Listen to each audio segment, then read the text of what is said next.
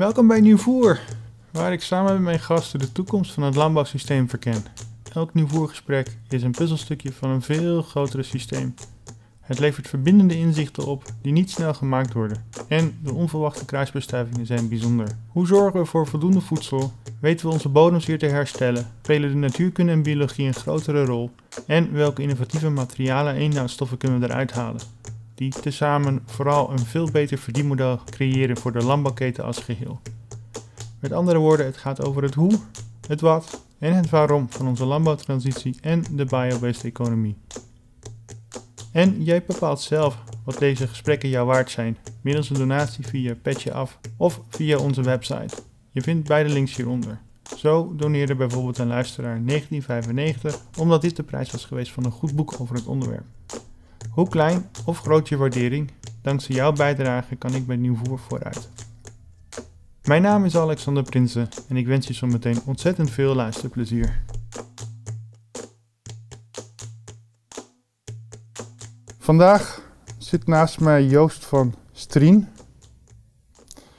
Wij, jouw naam is zo vaak naar voren gekomen, Joost, tijdens de podcast. Van verschillende uh, sprekers en toeschouwers. Toen dacht ik, weet je wat, einde van het jaar. Het wordt weer tijd dat ik een landbouwer hier aan tafel heb. En het blijkt ook dat ik niet zomaar een landbouwer heb uit, uh, uitgenodigd. Een akkerbouwer die gaat voor plantaardige landbouw. Nou, volgens mij hebben we het daar wel nu mooi mee afgetrapt. Ja. Welkom Joost. Dank je. Zou jij kort iets over jezelf kunnen vertellen en hoe jij in de landbouw terechtgekomen bent? Ja. Ik ben in de landbouw opgegroeid op een boerderij. Mijn ouders hadden een uh, gemengd bedrijf in uh, Brabant. En uh, toen ik vijf was, zijn we naar de Noordoostpolder in Flevoland hm. verhuisd. En daar hebben mijn ouders een akkerbouwbedrijf, een, een conventioneel akkerbouwbedrijf gerund altijd. Dus ik ken, ik ken de landbouw van, van, van huis uit. Um, overigens is het niet het ouderlijk bedrijf wat ik heb overgenomen, okay, maar, maar het bedrijf de... van mijn ex-schoonmoeder. Dat is een lang verhaal, dat ga ik nog niet vertellen. maar, uh, maar, maar, wel in de, in de sfeer. Uh, ja, ja, ja, en uh, ook in de Noordoostpolder in Ens. Daar, de, de, boerderij waar ik nu zit, heb ik 30 jaar geleden overgenomen. En ik las in, op de Zonnegoed. Zonnegoed. Zonnegoed. Waar komt die naam eigenlijk vandaan? Dat was eigenlijk het eerste wat ik me meteen afvroeg. Ja, ik ben op een gegeven moment op zoek gegaan naar een naam die niet gekoppeld was aan mijn naam. Omdat ja. ik op een gegeven moment zoiets had van ja, deze boerderij, die is er ook nog als ik, als ik een keer stop. Ja. dan, kan ik, dan kan ik hem wel uh, de Joost van Striem BV noemen, maar um, ik wilde iets neerzetten wat niet per se aan mijzelf gekoppeld is, ja. maar wat uh, nou ja, op den duur uh, voortgezet wordt door anderen. Het zouden mijn kinderen kunnen zijn, maar dat kunnen ook anderen zijn. Daar hebben we het straks misschien ook nog wel even over. Um, en nou ja, zonnegoed komt eigenlijk van nou, de zon. Uh, dat, dat, dat is de, eigenlijk noem ik altijd de belangrijkste productiefactor. Mm, dat is, is een van de meest belangrijke. ja. En um, we proberen ook zoveel mogelijk met zonne-energie in de breedste zin van het woord mm -hmm. te doen op ons bedrijf. Um, dus planten groeien op zonlicht. Mm -hmm. um, nou ja. De bodem groeit op zonlicht. Ja, en nou ja, zonnegoed, dat is dan een beetje, ja, je kunt denken aan een landgoed. Ja.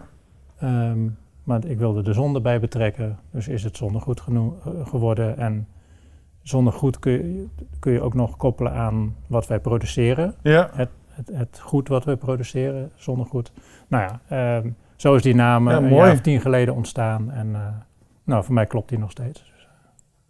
Ja, want, en, en, want jij hebt de kans gehad om meteen na je studie in te stappen. Ja. Want um, je ziet dat de meesten nog ergens anders uh, tijdelijk zichzelf moeten onder, uh, hoe noem je dat? Uh, onderdak moeten krijgen voordat ze überhaupt de kans krijgen om een, om een bedrijf over te kunnen nemen. Ja. En jij bent een van de gelukkigen, denk ik, dan die meteen na je studie.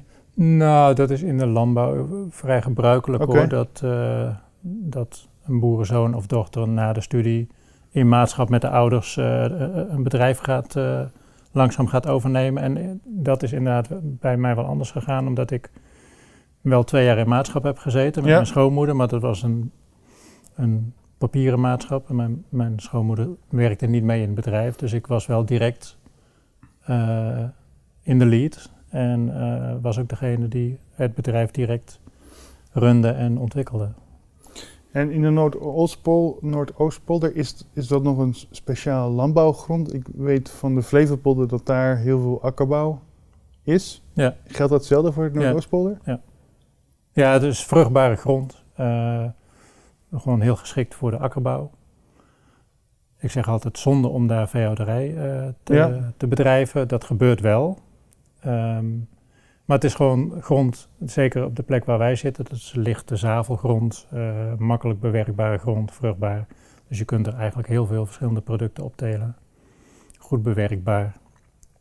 Dus gewoon een prima plek om eh, te doen wat wij doen. En eh 30 jaar geleden, dan hebben we het over de jaren 90, 1992. ben ik 92 begonnen. en we hebben het nu over het, ja, het keurig 30 jaar 2022. Ja. Wat, welke ontwikkeling heb jij als boer doorgemaakt? Zo, heb je even? Graag. nou, ik, ik noem dat omdat eigenlijk dat zijn drie decennia van, ja, van veranderingen bijna eh, in, in het landbouwbeleid en, en de kijk en Ja. jouw kijk erop eh, is ook eentje met een vooruitziende blik. En ik ben wel heel nieuwsgierig hoe, hoe jij daar daardoor doorheen gegroeid bent. En dat leidt denk ik dan ook toe naar de kijk hoe je er nu op Ja. kijkt. En dat we dan op die manier kunnen uitweiden. Ja, nou het grappige is dat in, in de landbouw is inderdaad heel veel veranderd. In het beleid, in hoe, hoe er geboerd wordt. Ook wel weer niet trouwens. Maar het grappige is dat ik 30 jaar geleden eigenlijk al op dezelfde manier erin stond als nu. Mhm. Ik heb in Wageningen gestudeerd. eh, en nou, daar heb ik. Daar ben ik ten eerste enthousiast geworden over de biologische landbouw, maar heb ik ook het belang gezien van ehm, eh, het anders doen in de Ja. landbouw. Jaren negentig waren moeilijke jaren voor de, voor de landbouw met eh, mestoverschotten, met lage prijzen, met eh, nou, toen al op, werd al steeds duidelijker dat er allerlei milieuproblemen zich voordeden. En er werd gewoon heel weinig verdiend. Ehm, en ja, ik was er ook van overtuigd dat als je voedsel produceert, dat de bodem daar heel belangrijk bij is. En dat hoe gezonder en hoe vruchtbaarder de bodem is, hoe gezonder de producten zijn die, jij- die jij teelt. En ja, als boer ben je voedselproducent en wil ik dat zo goed mogelijk doen. Dus ik, Maar wat, wat, heeft jou toen, heeft, komt dat door, door, de, door de, hoe jouw familie er al met, met de grond omging? Of heb jij dat op een andere manier tot je genomen? Ehm, nee, dat heb ik wel tijdens mijn studie in Groningen een beetje, maar vooral tijdens mijn studie in Wageningen. Ja. Ook gewoon door met medestudenten te praten, eh, want dat zijn vaak geen boerenzoons en dochters die in Wageningen studeren. Ehm, overigens was er toen in Wageningen nog niet eens een vakgroep biologische landbouw. Nee, daarom. Ehm, maar er werden wel gastsprekers, ja. gastdocenten werden uitgenodigd. En ik vond dat interessant, dus ik, ben al die gastcolleges ben ik afgegaan. En eh, dat waren gewoon goede verhalen. Dat was niet zomaar een college, dat waren vaak mensen die ervaring hadden in de sector en die, en die hun, hun ervaringen vertelden. En dat waren gewoon echt in- inspirerende verhalen. En ik was niet, e- ik, toen ik naar Wageningen ging, had ik eigenlijk het idee om boer te worden al losgelaten. Hm. Mijn Hm. ouderlijk bedrijf, eh, Ja. het bedrijf van mijn ouders is door een van mijn broers eh, overgenomen. En het bedrijf waar ik nu zit, nou, daarvan was duidelijk dat ik het eventueel zou kunnen overnemen. Maar ik had toen ik naar Wageningen ging, daar helemaal geen belangstelling voor. Ik wilde het onderzoek in en ik wilde misschien naar het buitenland. Daar had ik nog niet heel concreet idee over, maar ik denk, ja, boer zijn, dat hoeft niet. Het, het, het ging ook slecht in de landbouw toen. Maar door die, door die inspirerende verhalen over biologische landbouw dacht Hm. ik van ja, maar dit wil ik wel in de praktijk brengen. En toen heb ik dus een half jaar voordat ik afstudeerde in Wageningen, heb ik eh, ehm, de, de beslissing genomen om dat bedrijf over te nemen. Oh, dat is wel, ik, krijg, ik krijg er dan weer kippenvel van, want dat is in één keer van, alsof je dan je pad gezien hebt. Ja. Ja. En het grappige is dat het een verhaal was van een varkensboer. Ja. Die vertelde hoe hij zijn varkens hield. Totaal anders dan eh, de intensieve veehouderij. Ehm, en heel erg gericht op de eigenheid van het dier, Mhm. eh, hoe die dieren gehuisvest werden. Ehm, dat sprak me heel erg aan en ik ben geen veehouder. Ehm, maar ik dacht van ja, dit soort principes van de eigenheid van dieren, maar ook van planten. En dat sprak me heel erg aan. En ik dacht van ja, dat is eigenlijk de, de meest logische vorm van, van landbouwbedrijven, van, van voedselproductie. Dus met dat ideaal ben ik, eh, ben ik aan die boerderij begonnen. En inmiddels ben je biodynamisch. En heb je er een component aan toegevoegd. No shit. Ja, Uh, hoe, hoe is die ontwikkeling tot stand gekomen? En ik denk voor de meeste luisteraars, die zullen zich afvragen, what the hell is no shit? Maar daar komen we zo meteen. Ja, ja. Ja, eh, om even heel kort uit te leggen wat, eh, wat no shit is. No shit is overigens een, een naam die ik er zelf aan gegeven heb. eh, nou ja, heel, heel kort gezegd, omdat wij geen, geen mest meer gebruiken. Dierlijke mest. Geen dierlijke mest meer gebruiken. En dat is iets wat in de biologische landbouw veelvuldig gebruikt wordt, omdat Hm. er geen kunstmest gebruikt wordt. Dus, eh, eh, dus de, de, de, gangbare biologische akkerbouw gebruikt nog wel dierlijke mest. Ja, Nee, oké, maar dat eventjes de, de nog een keer herhalen en even duidelijk, duidelijk ja. snappen waar, wat, wat normaal is. Ja, dus eh, in, de reguliere, in, de, in de reguliere gangbare landbouw is kunstmest eigenlijk de meest voor de hand liggende vorm van ja. bemest. Er wordt ook wel dierlijke mest gebruikt, maar het meeste, de meeste nutriënten worden aan de bodem toegediend in de vorm van kunstmest. Nou, dat is in de biologische landbouw niet toegestaan. Dat willen we natuurlijk ook niet in de biologische landbouw. Dus de, het enige alternatief, eh, wat eh, de meeste boeren nog steeds als enige alternatief zien, eh, is dierlijke mest. Nou, hoe ben ik er toe gekomen om daarmee te stoppen? Dat, is, dat gaat 14 jaar terug. Hm? Toen zat ik in, ehm, in een, in een belangenbehartigingsorganisatie voor biologische landbouw. We hadden heel veel discussies onderling onder- met, met collega-boeren, maar ook met beleidsmakers en met onderzoekers. Over hoe kunnen we de biologische landbouw nou, telkens op een, een wat hoger plan tillen. Want nu, nu nog steeds, maar zeker toen was er nog best wel een hoop te verbeteren. Mhm. Er werd bijvoorbeeld eh, eh, veelvuldig gebruik gemaakt van gangbare mest, dus mest uit de gangbare landbouw. Ja, Terwijl we als biologische landbouw eigenlijk het streven hebben om er een, een gesloten geheel van te maken, om niet afhankelijk te zijn van de biologische of van de gangbare landbouw. ja dus de, de dierlijke mest uit de biologische teelt eigenlijk gebruiken in plaats van de Ja. van, buiten, van buiten jullie bubbel. Keten. Ja. En dat dat niet eh, gebeurde, of in ieder geval dat er nog gangbare mest werd gebruikt, dat heeft te maken met dat er relatief weinig biologische veehouderij ja. is of was ten opzichte van biologische Ja. planten, van de biologische akkerbouw en tuinbouw. Is dat nu nog steeds zo? Dat is nu nog steeds zo, wel iets minder. Ehm, maar er was dus een groep boeren, er wa- waren eigenlijk twee kampen. Het ene kamp zei van ja, het kan niet anders, want er is te weinig biologische veehouderij. Dus we hebben die mest uit de gangbare veehouderij nodig om onze biologische eh, akkerbouwgewassen te voeden. En dan ga je uit van een bepaald bemestingsniveau wat je nodig hebt om voldoende Ja. productie te halen.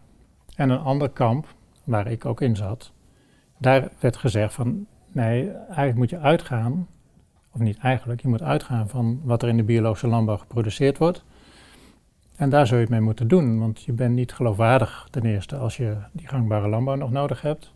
En bovendien brengt het ook risico's met zich mee, eh, met antibiotica, met eh, insleep van ongewenste stoffen. Dus dat moeten we niet willen. En er is een al- alternatief. Je, je hebt die, dat heb ik altijd beweerd, die gangbare mest helemaal niet nodig om goede opbrengsten te halen. Nou, die discussie die daagde mij ook wel uit om het op mijn eigen bedrijf Mhm. ehm, te laten zien dat dat mogelijk is. En ik heb sinds dat ik omgeschakeld ben, ik ben dus in 1992 begonnen, in 1997, vijf jaar later, ben ik omgeschakeld naar biologisch. Ja. Dus ik heb nog vijf jaar gangbaar geboerd met kunstmest en bestrijdingsmiddelen. In 97 ben ik omgeschakeld en vanaf dat moment heb ik ook nooit gangbare mest gebruikt. Ik heb altijd alleen maar biologische mest gebruikt. En soms was dat moeilijk om aan te komen, maar dan gebruikte ik gewoon minder. En nou wordt het gelijk een beetje technisch, want mest wordt aangevoerd eigenlijk vooral om voldoende stikstof Ja, in je bodem te die krijgen. ennetjes. Ja. Want stikstof is eigenlijk de belangrijkste voedingsstof om een plant echt te laten groeien. Omdat, eh, eh, voor degene die, die niet, niet al te veel ervan weten, stikstof zit veel in eiwitten. Ja. En eiwitten heeft een plant nodig om te kunnen gro- groeien. Of dus dat zijn bouwstenen voor de groei van een plant. Eiwitten zijn de, zijn de bouwstenen van het leven Ja. eigenlijk. Hè? Dus niet alleen voor planten, maar ook voor dieren en mensen. En bacteriën en schimmels. Dus zonder eiwitten geen leven. En zonder stikstof geen eiwitten. Dus stikstof is gewoon de belangrijkste voedingsstof om iets te laten groeien. Ehm, dus daarvoor, daarvoor wordt dierlijke mest aangevoerd. En in die dierlijke mest zitten natuurlijk ook andere voedingsstoffen, fosfaat, kalium, magnesium. Maar daar werd vaak al wat te veel van aangevoerd. Als je kijkt naar hoeveel mest je nodig hebt, hoeveel stikstof je nodig hebt, en je voert op basis daarvan dierlijke mest aan, dan had je eigenlijk al te veel fosfaat. En fosfaat spoelt dan weer uit en leidt weer tot andere problemen. Ehm, Oké, dus die stikstof is belangrijk, maar stikstof kun je, er is een, een prima alternatief om stikstof in je systeem te halen, dat is namelijk met vlinderbloemigen. Ja. Die kunnen Wordt het, te, wordt het te technisch nu? Nee, nee, Oké. is- Ehm, dat is overigens de enige... Nou ja, nee, er zijn nog een paar andere manieren, maar de... ehm, nou, zeg maar even de allerbelangrijkste manier op, om op een natuurlijke manier stikstof, eh, in je landbouwsysteem te halen. Want dat zijn de, die, de- de- we hebben Arjan van Buren bijvoorbeeld gehad, die dat dus nu ook in zijn gewassen, die heeft drie gewassen in één, waar dus ook de stikstofbindende Ja, eh, mengteelten met, mengteelten vlin- met op- vlinderbloem. om te zorgen dat die wat meer, dat die stikstof goed de bodem ingeduwd wordt. Ja. En dat de plant het kan, dan kan opnemen. Dus met die vlinderbloemigen, en dat zijn klaver, luzerne, eh, maar ook erwten en bonen bijvoorbeeld. Dat zijn planten die met een, eh, in samenwerking met een rhizobiumbacterie stikstof inademen, zeg maar, en dat afgeven aan de bodem. Oh ja, maar ook zo grappig. opslaan in, Ja. de, in de bovengrondse delen van die plant. Dus zo, eigenlijk is dat de enige manier om op, op een biologische manier stikstof in je systeem te halen. Alle stikstof die niet via vlinderbloemigen in het biologische systeem komt, is indirect van, eh, van kunstmest of krachtvoer afkomstig. Eh, en dat is geen duurzame manier. Nou, dat, het gebruiken van vlinderbloemigen om stikstof in het systeem te halen, heb ik tot een kunst verheven, zeg maar even. Ehm, want dat, dat heb ik dus steeds verder doorgevoerd. En nou, ik voelde ook wel een bepaalde ehm, eh, motivatie om te laten zien dat het in ieder geval zonder gangbare mest Ja. kan, maar dat het ook met veel minder mest Ja. kan. Want dat was eigenlijk, dat was eigenlijk de discussie van hoeveel mest heb je eigenlijk nodig? Ja, om je gewassen goed te laten groeien. En dat kamp gangbare mest, zeg maar, eh, dat, die, daar werd gezegd van 170 kilo stikstof heb je toch wel nodig, want anders ga je ehm, eh, lagere opbrengsten halen en dan kan het economisch niet meer uit. Nou, ik gebruik op dit moment eh, denk ik 60 kilogram stikstof per hectare. dat is fors minder. En daar groeit het nog steeds goed op. Maar dat is wel grappig, want zij denken dan in een, in een, in een, noem maar, een lineaire meetlat. De plant heeft zoveel stikstof nodig en er is niks anders wat die stikstof bindt. Op het moment dat je het wat vanuit diversiteit kijkt, je weet dat er stikstofbindende methodes zijn, zoals de vlinderbloemige, en dan heb je natuurlijk inderdaad. Hoef je minder toe te voegen omdat het daar al, Ja. omdat het zich van nature al uit de atmosfeer wil binden. Nu wordt op vrijwel alle biologische bedrijven wel eh, een vlinderbloemig gewas geteeld. Uh, uh, v- vaak om de bodem rust te geven, Ja. om, uh, um, ook wel om stikstof te binden. Maar dat zijn vaak uh, luzerne en klaver die als veevoer verkocht worden. Oké. Okay. En ik ben eraan gaan rekenen en met die gewassen die heel weinig opbrengen. Het, het is een, eh, een nou, niet eens een laag renderend gewas, het is een niet renderend gewas. Als je puur kijkt naar wat het kost en wat het opbrengt, dan is, dan is het een verliesgevend gewas. Als je puur naar het saldo kijkt. Maar het wordt geteeld omdat het andere voordelen heeft. Geen financiële voordelen. Nou ja, uiteindelijk wel. indirect, ja, indirect wel weer, omdat andere gewassen daar weer Ja. beter eh, van groeien. Maar je voert dus heel veel voedingsstoffen af met de verkoop van die klaver en die luzerne. Omdat die natuurlijk alles eruit trekken. Ja. Ja. Dus je moet heel veel kalium en heel veel fosfaat moet je weer aanvoeren Ja. met mest om dat weer te compenseren. Ja.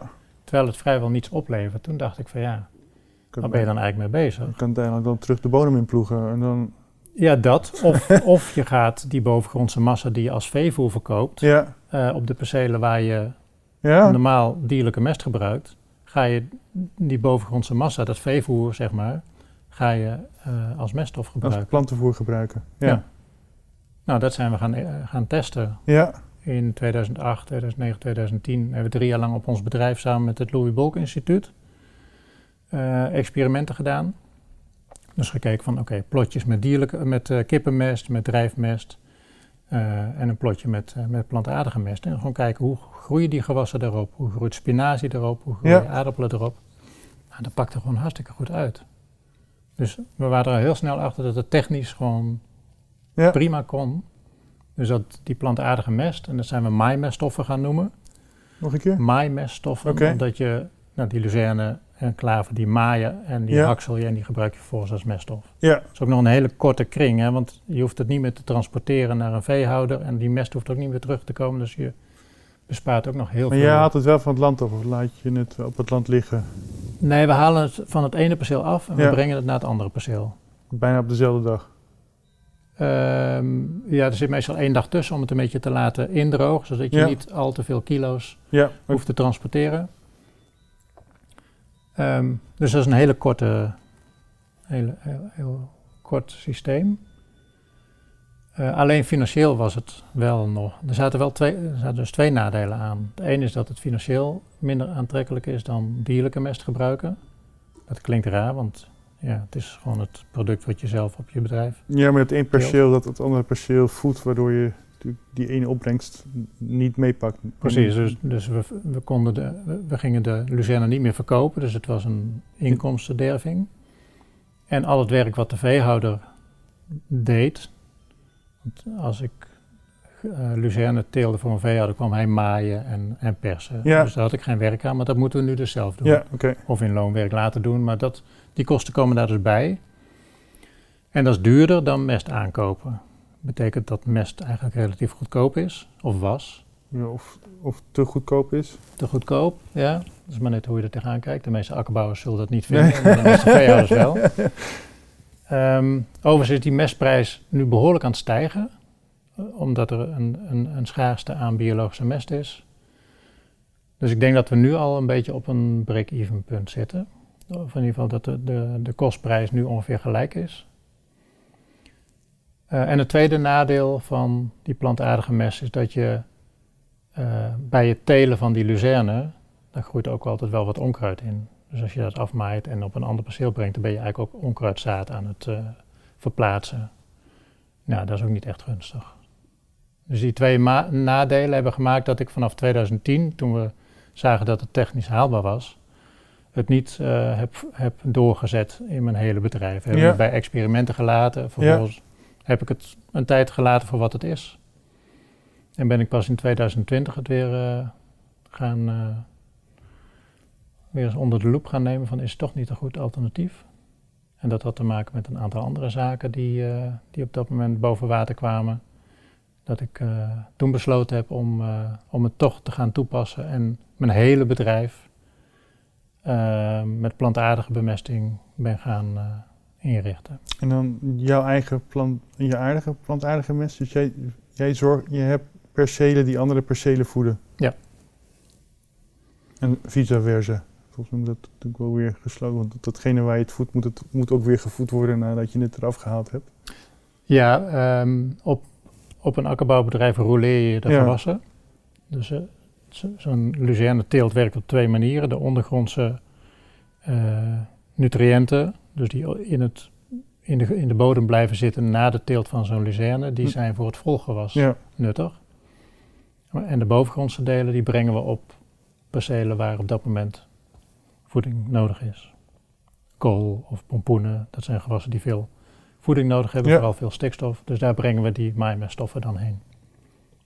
Ik zit, me met de- ik zit meteen met de Big Little Farm met een wormencompost unit en dat soort zaken in mijn hoofd. Maar ik weet niet of dat dan ook iets is waar je over aan het nadenken bent eh, of aan het doen bent. Of dat je zegt, joh, dat, daar blijven we ver vandaan. Wormencompost gebruiken we niet. Eh, we hebben wel steeds meer wormen in de bodem. Ja, Kijk, wormen zijn onmisbaar in een goed... eh, maar als je zegt steeds meer, dan dat, dat is ten opzichte van... van tien jaar geleden. Oké, dus, Ehm, dus die reageren wel op die plantaardige bemesting. Nou, dat zijn er zijn twee redenen dat de wormenpopulatie toeneemt. Ja. Het belangrijkste is denk ik wel dat we gestopt zijn met ploegen.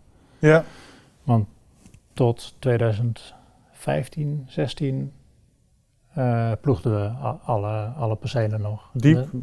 Nee, niet diep. Sinds ik eh, omgeschakeld ben naar biologisch ploegen we al ondiep.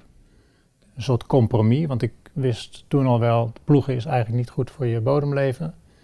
Maar ja, ik, eh, ik zag geen haalbare methode om het zonder ploegen te doen. Inmiddels is dat allemaal doorontwikkeld en zijn er steeds meer bedrijven die stoppen met ploegen. En dat blijkt dus wel gewoon heel goed haalbaar te zijn. Ehm, dus ik heb eh, tot 2015 erover gedaan om eh, de moed te verzamelen om te stoppen met ploegen. Ja, Nou, en dat maakt dat ja, je laat de bodem veel meer met rust. Dus die wormen die voel- voelen zich veel beter thuis, die kunnen zich veel makkelijker vermeerderen. Ehm, dus die, eh, die, da- daardoor neemt het toe. Maar ook wel omdat we nu geen dierlijke mest meer gebruiken. In dierlijke mest zit ammoniak, zeker in, eh, in drijfmest. Nou, daar hebben wormen een hekel aan. Dus ehm, die, die beide maatregelen, of het weglaten van die activiteiten, die hebben wel gemaakt dat de bodem gewoon vruchtbaarder is geworden en dat er meer wormen, maar ook ander bodemleven is gekomen. is het nu ook druk met vogels dan? Ja, die, komen, die komen shoppen, wormen shoppen. ja, ja, ja, dat is wel mooi. Aan de meeuwen, die je ziet na grondbewerking en vroeger na het ploegen, Ja. want met ploegen ploeg je natuurlijk een heleboel wormen aan de oppervlakte. En hoe meer wormen je hebt, hoe meer meeuwen. Nou, dat was, dat was bij ons altijd al wel, in vergelijking met, met de buren, zeg maar, eh, veel. En nu ploegen we niet meer, maar ook bij andere grondbewerkingen komen, komen die vogels eh, inderdaad shoppen. En eh, ja, daar zie je wel aan dat er veel te halen valt. Ja, dat is ook mooi. Ja. Heel veel leven op je boerderijen daardoor. Ja. Door te gaan naar no shit farming. Dat was het, de verhaallijn. Ja. Ja, dus de, de beslissing in 2020 om, eh, de, mest helemaal in de band te doen en met puur plantaardige bemesting verder te gaan. Dat was best wel een spannende stap. En dat heb ik eigenlijk, daar heb ik eigenlijk voor gekozen, omdat een jaar daarvoor kwam er een onderzoek eh, in de publiciteit waarin werd aangetoond dat in heel veel partijen biologische mest bestrijdingsmiddelen werden aangetoond. En dat heeft te maken met dat de biologische landbouw nog steeds geen gesloten systeem is. Want in de biologische veehouderij wordt gangbaar stro gebruikt. In de biologische akkerbouw wordt gangbare mest gebruikt. Je hebt last Dus- van, je van, je, van je andere boeren die dan wel gangbaar zijn. Die dan ook weer jouw perceel een klein beetje kunnen... Ja, dat gebeurt ook nog. Maar de, de belangrijkste reden van ehm residuen van bestrijdingsmiddelen in gangbare mest, of in biologische mest, is het gebruik van gangbaar stro. Oké. Oh, wauw. En dat is, ik denk dat er van al het stro wat in, in biologische veehouderij wordt gebruikt, 80% gangbaar stro is. En stro is van eh, de tarweachtige... Ja, van granen, Granen. vooral touwen. Ja. Ehm, Oh, heftig. En dat vond ik, dat- inderdaad, dat vond ik heftig. Eh, want in drijfmest zit vrijwel geen stro. Maar drijfmest is slecht voor je bodemleven. Dus daarom had ik een, jaar, een aantal jaren daarvoor al besloten om geen drijfmest, maar alleen stroommest te gebruiken. Stroommest is heel koolstofrijk en daarmee voed je het bodemleven, wordt altijd gezegd. En dat is ook wel zo. Maar als daar dan residu van bestrijdingsmiddelen in zitten, ja, dan werkt dat toch ook voor een deel in ieder geval contraproductief. Ehm, dus ja, eh, toen ik dat hoorde en ik een goed alternatief achter de hand had, want dat, dat wist ik, dat het zonder kon, toen heb ik gezegd van nou, dan ga ik het nu allemaal zonder doen. Nu heet het no shit farming. Ja. nou, hoe, hoe is het dat twee jaar... Heb je dan die twee oogsten achter de rug? Drie nu. Drie. En wat zijn de resultaten? Goed, ben je blij? Het, het, eerste jaar was moeizaam. Uh, dat kwam eigenlijk omdat we eigenlijk heel um, abrupt hebben besloten om zonder dierlijke mest te gaan produceren. Ja. Dat, de, de, een van de redenen was dat die publicatie. Een andere reden was een, een evaluatiebijeenkomst op een proefbedrijf waar al tien jaar lang dit systeem is getest. Wij hebben dat van 2008 tot 2010 getest. En toen is op de Kolmerwaard, een proefbedrijf in Groningen, is dat onderzoek voortgezet naar plantaardige bemesting. En er was een evaluatiebijeenkomst van tien jaar dit systeem. En dat was gewoon hartstikke positief. En uh, uh, dat, dat was eigenlijk de tweede reden dat ik zei van oké, als het zo kan, als het ook op, op een proefbedrijf echt wetenschappelijk is aangetoond dat het echt in een, in een uh, realistische bedrijfsvoering ja. mogelijk is, dan, uh, dan stap ik erop over. En je was, was je dan de eerste in Nederland? Ben je de eerste in Nederland? Uh, daar hoort nog even één verhaal bij, want ik sta bekend, wij staan bekend als de eerste vegan boeren van Nederland. Er wordt dan gelijk ook een stempel op geplakt. van als je geen, geen, dierlijke mest meer gebruikt, dan ben je vegan. Um, ik, vind, ik, heb wel nog steeds last van het woord vegan. Ik vind dat dat, dat, duidt, dat is te breed wat dat duidt. Ja, het is eh, wel interessant, want ik had, ik had ook een, best wel een, een hekel of een aversie tegen het woord vegan. Ik vond het best wel extreem. Ehm, om helemaal geen dierlijke producten meer te, te eten. Maar ik ben, me daar, ik ben me daar wel meer in gaan verdiepen, mhm. in, de, in de achtergronden van de vegan-beweging. En dat heeft ook gemaakt dat ik ben gaan nadenken over, oké, ik heb nu om bepaalde redenen besloten om geen dierlijke mest meer te gebruiken. Misschien is daar ook wel. Voor de context dan dus overgestapt naar plantaardig, even als, als, als, als de, de, de, tegenhanger van het een en het ander. Ja, dus alles uh, puur plantaardig van voedingsstoffen te voorzien. Maar toen dacht ik van ja, dit is iets wat behoorlijk uniek is. Uh, misschien kan ik hier wel een niche in de markt mee bedienen. En dan moet je toch denken aan de vegan uh, beweging. Want dat zijn mensen die daar heel bewust over nadenken. En um, nou ja, eigenlijk de, de, producten uit de veehouderij willen uitbannen in hun, in hun uh, eetpatroon.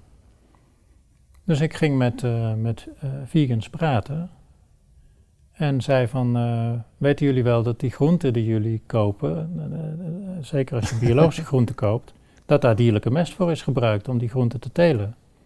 Nou, niemand realiseerde zich dat. Dus dat was een totaal onbekend verhaal. Ja.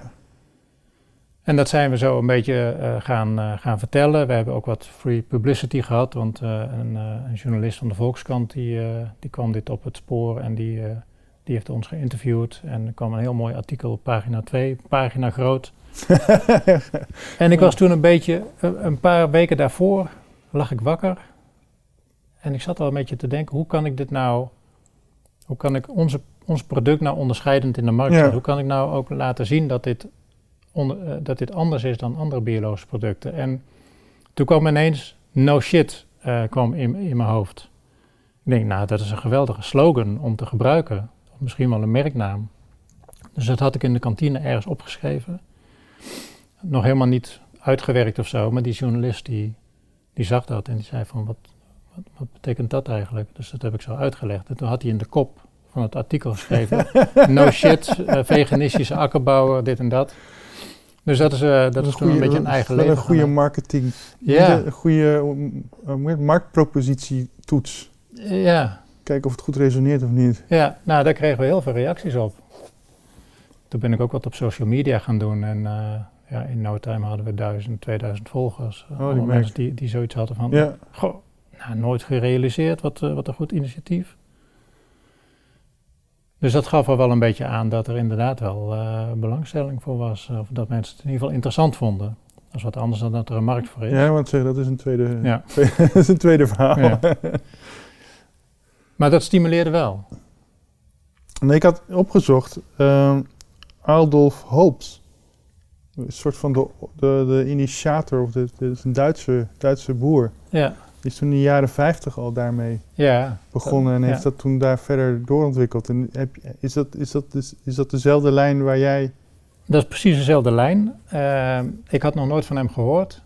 Ehm, maar op een gegeven moment werd ik getipt door iemand die zei: Er is een keurmerk voor wat jij doet.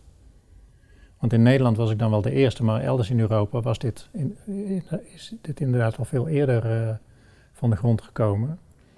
En die Adolf Hoop, die, had, eh, die heeft, er- heeft daar een keurmerk voor ontwikkeld. En dat, dat zit allemaal super strak in elkaar. Dus door een geaccrediteerd eh, eh, auditbureau, of hoe moet je dat noemen, wordt het allemaal gedaan. Dus het is, het is gewoon een betrouwbaar keurmerk, wat in Duitsland en Griekenland en zo al bestaat en, Ja. en gebruikt wordt.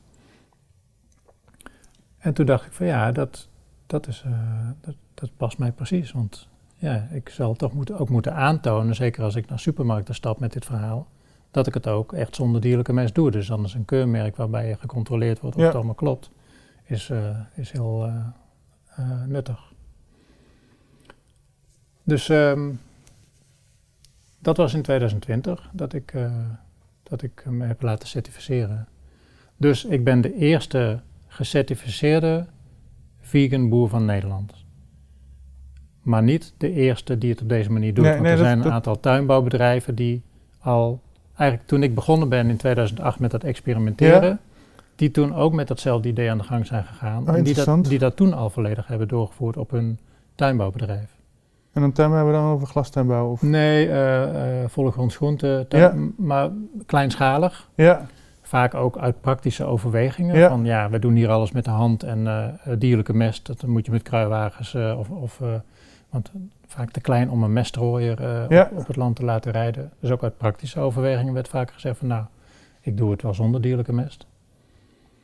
Maar op de schaal waarop wij boeren, we hebben een bedrijf van 92 hectare, dus dat is gewoon een redelijk grootschalige akkerbouw, zijn wij nog steeds de enige die het op deze manier doen. Er zijn overigens nu wel twee bedrijven die ook aan het omschakelen zijn. gaaf. Ja. Want je...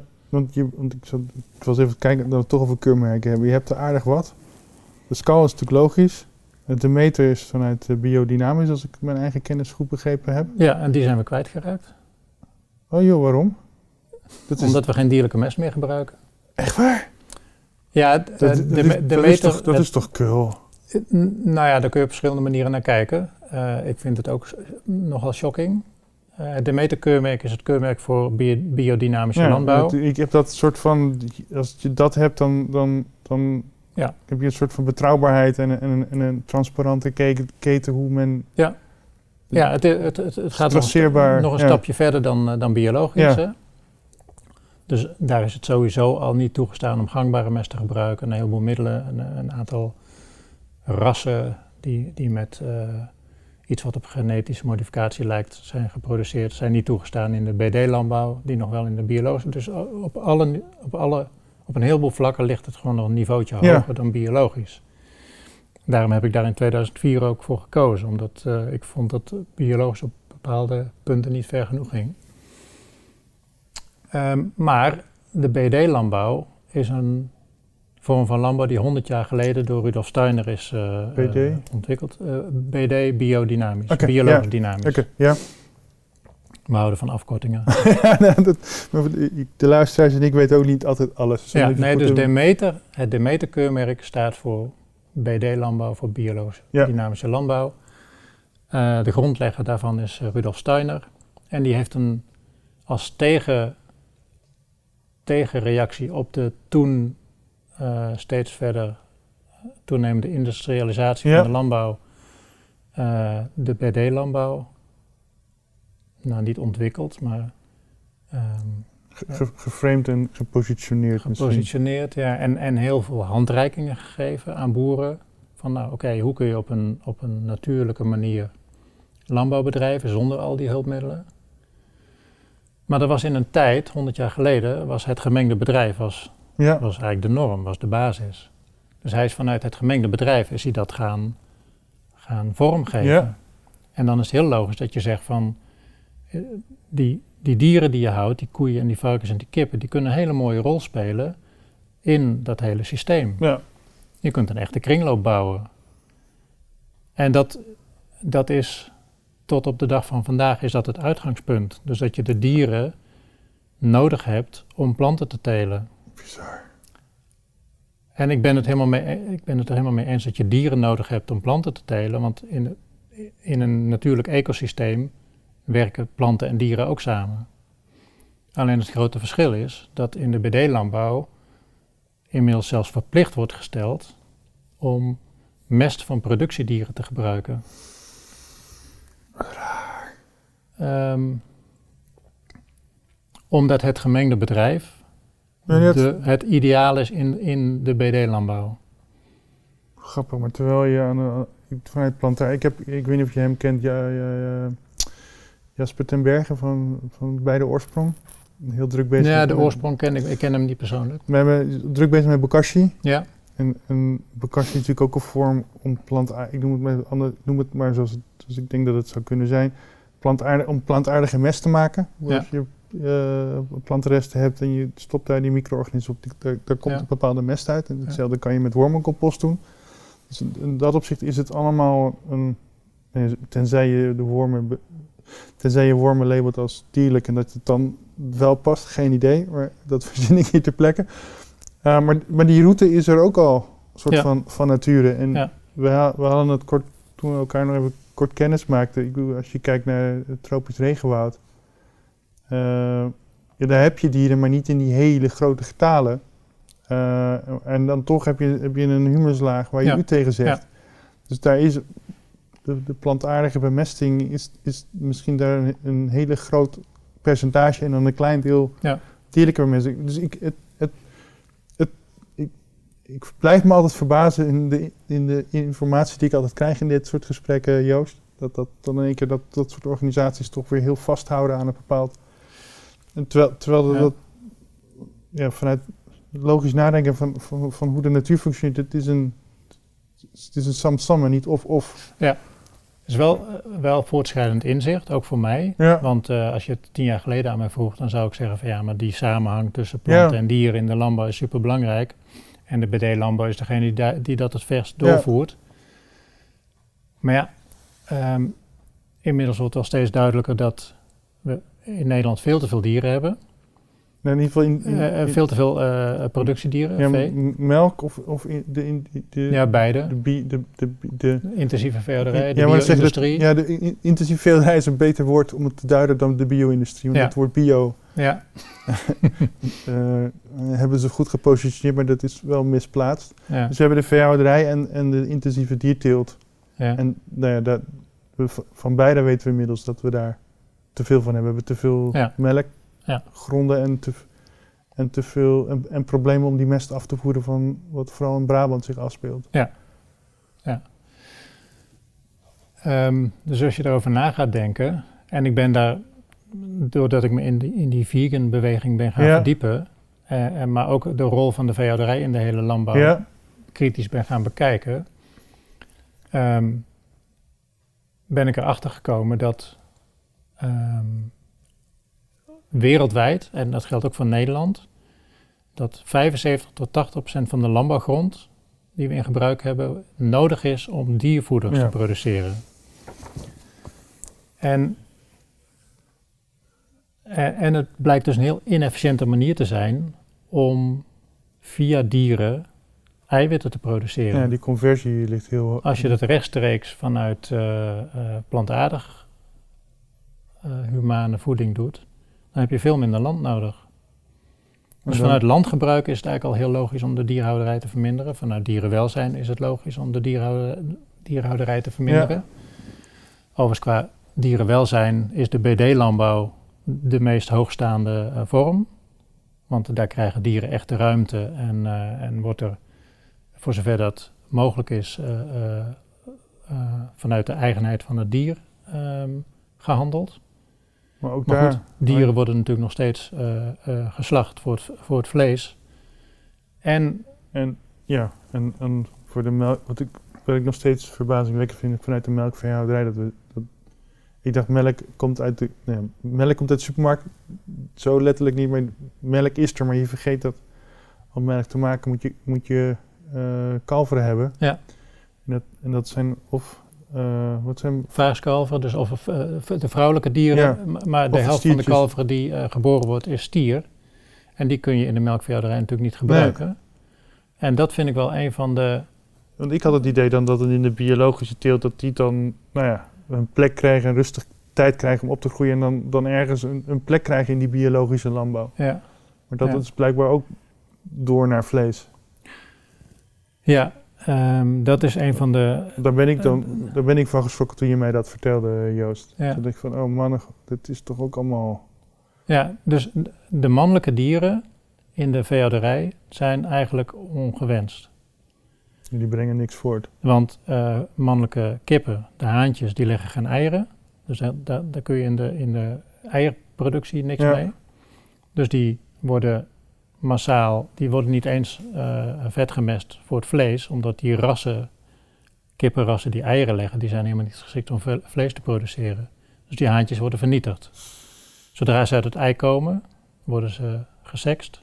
Dus de vrouwtjes die worden verkocht aan een eh, eier, eh, hoe noem het, een legkippen. Ja, die worden... En de haantjes worden vernietigd.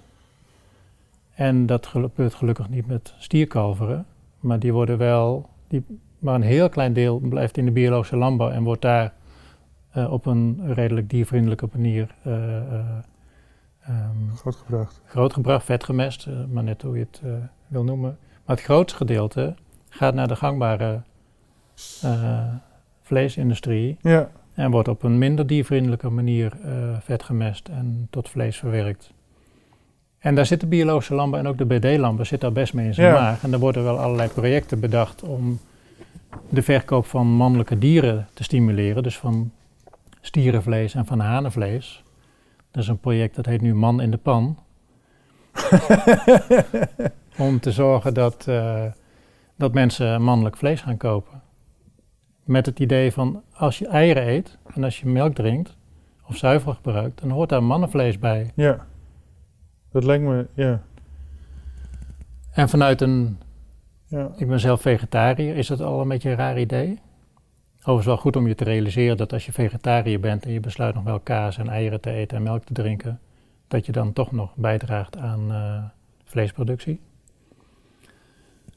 Maar helemaal vanuit de vegan gedachte is, ehm, ja, is, dat, is dat natuurlijk heel ongewenst.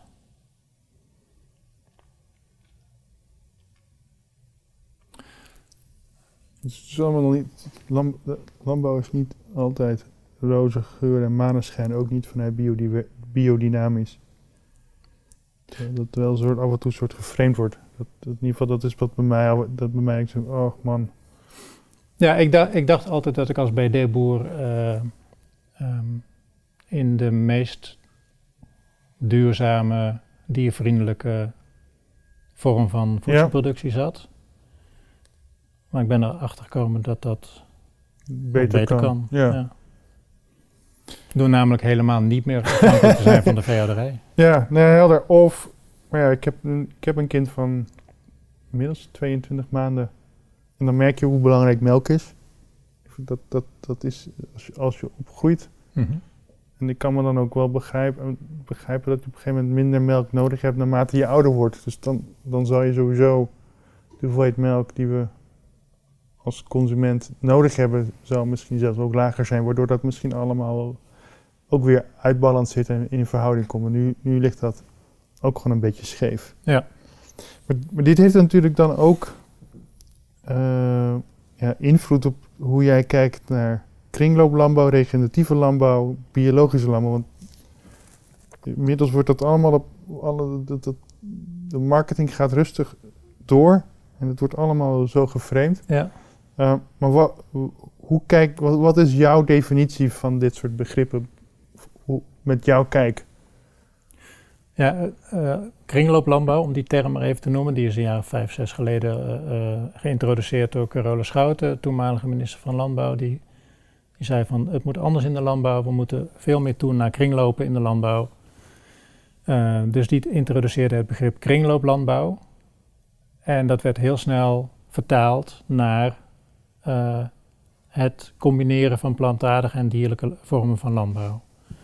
Want dat is, dat is, een redelijk efficiënte manier om in ieder geval een deel van de kringloop te sluiten. Zoals het uh, gemengd bedrijf ooit had, ja. ooit was. Ja. Dus op een akkerbouwbedrijf worden voeder, voedergewassen geteeld die aan het, het, vee gevoerd worden en de mest die dat vee produceert wordt weer teruggebruikt in, uh, om planten te telen. Maar dat is nog geen kringloop. Sterker nog, dat is een kringloop waar behoorlijk wat verliezen optreden. En dat zul je moeten uitleggen aan ons. Omdat um, het houden van vee gepaard gaat met verliezen van stikstof met name, de hele stikstofcrisis ja. die we nu hebben, die voor 40% wordt veroorzaakt door, of 50%, ik weet niet precies, veroorzaakt door de landbouw. Dat is uitstoot, uitstoot van ammoniak. Uit de stallen. En dat vindt voor het grootste gedeelte plaats bij, uh, bij de veehouderij. Dus als je een kringlooplandbouw. En dan, en dan bedoel je de moleculaire verlies van ammoniak in de lucht, dat had eigenlijk in de bodem gemoeten. Of de bodem had dat kunnen opvangen en ja. om kunnen zetten in een nuttige nitraat. Ja, maar het is onontkoombaar dat er ammoniak en methaan verloren gaan. Zeker bij. Uh, bij melkvee. Het is wel te verminderen, maar het is niet te voorkomen. Met met, daarom zeg je, en daarom, met, eigenlijk wat je dan ook zegt is dat melk, we ontkomen niet aan de productie van melk, maar als het in verhouding staat, dan staat de uitstoot ook in verhouding tot. En nu is er zoveel melkveehouderij in, melkveehouderij in Nederland, waardoor dat niet meer in verhouding staat tot, nou ja, ik noem dat in de vormgeving ik krijg steeds het gevoel dat, dat om dingen in verhouding te kunnen staan, heb je zoveel um, uh, dierlijke bedrijven nodig versus zoveel landbouw, uh, akkerbouwbedrijven. Ja. De, de, ik had toen met Jan, uh, Janne-Marie de Jonge, Rijksadviseur Fysieke Ruimte van de Rijksbouwmeesterdienst, kwamen we erachter in ons gesprek ook dat het dus een stad heeft een bepaalde verhouding tot het platteland. zoveel hectare stedelijk gebied verhoudt zich tot zoveel hectare landelijk gebied. Mm -hmm. Deels vanuit voedselproductie, maar deels vanuit de recreatiebehoeften, deels vanuit de biobased behoeften. Uh, en als de, stad zich dat, als de stad zich daar naartoe gaat verhouden, dan ontstaat ook het respect voor het platteland. Mm -hmm. En het respect voor het feit, oké, okay, maar melkvee, alleen melkveehouderij niet goed. We moeten, er moet een mix zijn tussen. Misschien moeten we meer, akker, meer akkerbouw hebben en wat minder melkveehouderij. Om te zorgen dat die stad op die manier goed voorzien kan worden. Ja. ik merk in het gesprek met jou dat dat dus ook eh, dieren staan in verhouding tot het land en daar zit ook een kaap of een ken, kengetal in. Ja.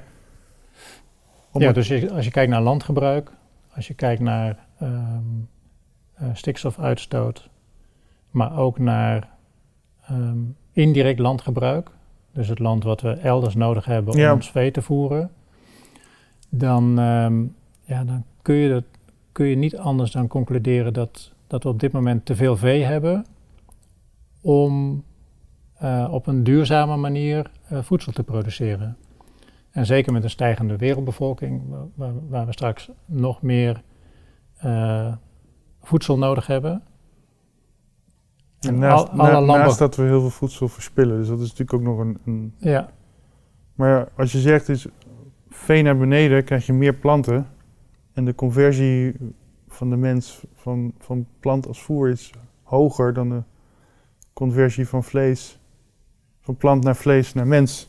Ja. Daar zitten te veel verliezen in. Want, Ja. want, want een, een dier moet veel water in. En dat, Ja. ja, dus ook watergebruik. eh, eh, maar dan zouden we ook met gemak de wereld kunnen voeden. Als we de dieren omlaag brengen en wat we Klopt. van het land afhalen, dan Klopt. Even los van het feit dat er op, op sommige plekken eh, geen humane voedselproductie kan plaatsvinden, omdat daar alleen maar gras groeit.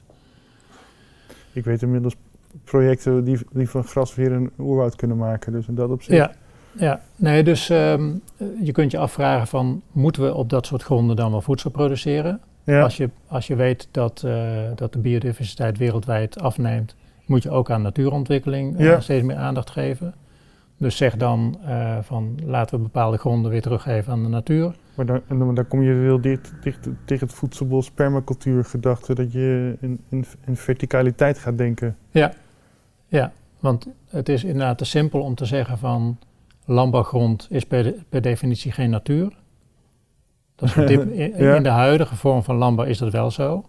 Want de huidige vorm van landbouw eh, is eh, slecht voor de biodiversiteit en is Ja. slecht voor het klimaat. Ehm, maar dat hoeft niet per se. Er zijn landbouwvormen die de biodiversiteit juist weer stimuleren en die eh, meer koolstof vastleggen dan dat er uitgestoten Doe wordt. Pas jij dat dan ook toe? Ja. Ik, ik, laat, laat ik het meteen even perso- persoonlijk Ja. maken op jouw akkerbedrijf. En dan komen we op de term regeneratieve landbouw, die ook te pas en te onpas gebruikt wordt, omdat dat een, een eh, populaire term is. Maar regeneratieve landbouw Voor jou? is voor mij eh, herstellende landbouw. Ja. Dus een vorm van landbouw waarbij je de bio- biodiversiteit, de ecosysteem, het ecosysteem herstelt. Dus de massabalans weer terugbrengt nadat jij alles er weer afgehaald hebt. Of nee, meer dan dat. Ja. Meer dan dat. Dus eh, niet zorgen dat het gelijk blijft, maar dat het verbetert. Dus dat er meer insecten, meer vogels, meer wormen, meer bodemleven komt. Dus dat integreer je gewoon in je hele bedrijfsvoering.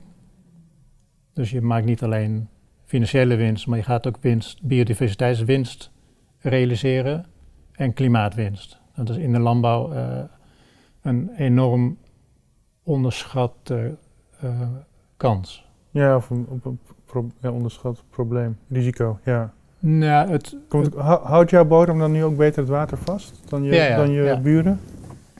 Ja, sinds we gestopt zijn met ploegen sowieso. Maar ook omdat we elk, elk jaar meer organische stof, meer humus in de bodem krijgen dan het jaar daarvoor. Humus werkt als een spons. Ja. Ehm, dus eh, zonder humus eh, valt elke regendruppel die op het land valt, die, eh, die- Ja, het is, het- ik heb, hoe heet het, vorige keer heb ik, eh, Han- ik weet niet of je hem kent, Hans Jansen van Stercor langs gehad. Eh, hij zit in de dierlijke mestvergassing, zo moet ik het Ah ja. formuleren. Ja. En toevallig in Duitsland, in, hij zit in Drenthe en aan de overkant van Drenthe heb je Duitsland. En daar zit nog- best wel veel in, industriële veeteelt. Dus daar zit voor hem lokaliteit de grootste markt. Maar hij had een eh, tabelletje in zijn presentatie zitten over wat humus is. En dat is een enorm, iemand had het 3D gemodelleerd, een enorm complex molecuul. Met, met heel veel verschillende organische zuren aan elkaar gekoppeld. Ja. Maar dat het dus in staat is, dat dat, dat dus als een soort van, ja, ik weet niet hoe ik het moet zeggen, het is bijna, bijna science fiction, maar dat is een soort van, eh, een, een, een, een conglomeraat aan moleculen die met elkaar communiceren. Dus een Ja. soort communicerend vat. Wat, eigenlijk, wat dus eigenlijk als een spons fungeert, maar, dan, maar daarmee dus ook nog, de schimmels hebben het ook niet over gehad, maar dat, de, het interacteert heel breed met iedereen. Ja. En met alles. En eh, om, om, om het simpel te zeggen, het werkt als een spons voor water, maar ook als een spons voor eh, voedingsstoffen. Dus voedingsstoffen die anders zouden uitspoelen, die worden door humus eh, Vastgehouden, ja. vastgehouden en ook weer afgegeven aan, eh, aan de plant. Op het moment dat er een wortel eh, door zo'n humus of langs zo'n hum- humusmolecuul groeit, dan worden de voedingsstoffen kunnen daar weer uit vrijgemaakt worden en het water. Dus je bent veel minder afhankelijk, als je een goede humusvoorziening in je bodem hebt, veel minder afhankelijk van water Ja. en veel minder afhankelijk van, eh, van bemesting.